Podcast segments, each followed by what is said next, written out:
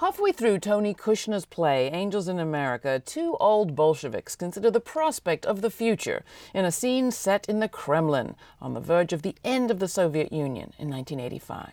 The great question before us is, are we doomed, says one?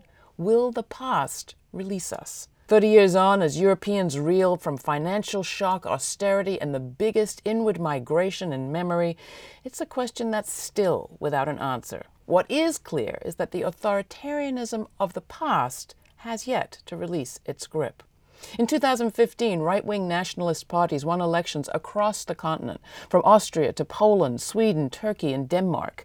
Leading the way, of course, was Hungary, where strongman Viktor Orbán has been in office as prime minister since 2010.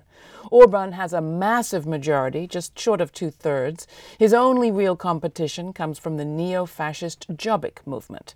To keep ahead of that, he's used his power to write a new constitution, pack the courts, purge the arts, and rain terror on the very poor and anyone he considers an outsider. Before the war's refugees, it was Jews, gypsies, and LGBT people. Forward or back? The last time I saw Angels in America was in Budapest in 2013.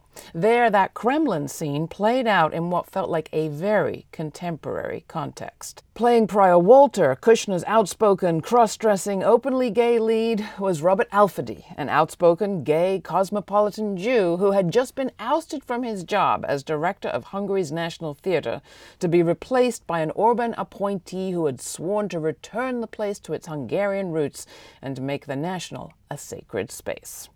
Cut to the end of the play.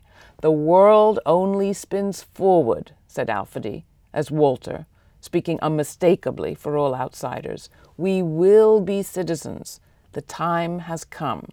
For every night of the run, the normally reserved Hungarian audience rose, clapping in unison, to give the play, Alföldi, and the future a rousing ovation. It is a long piece, which ends with the words, "The great work begins."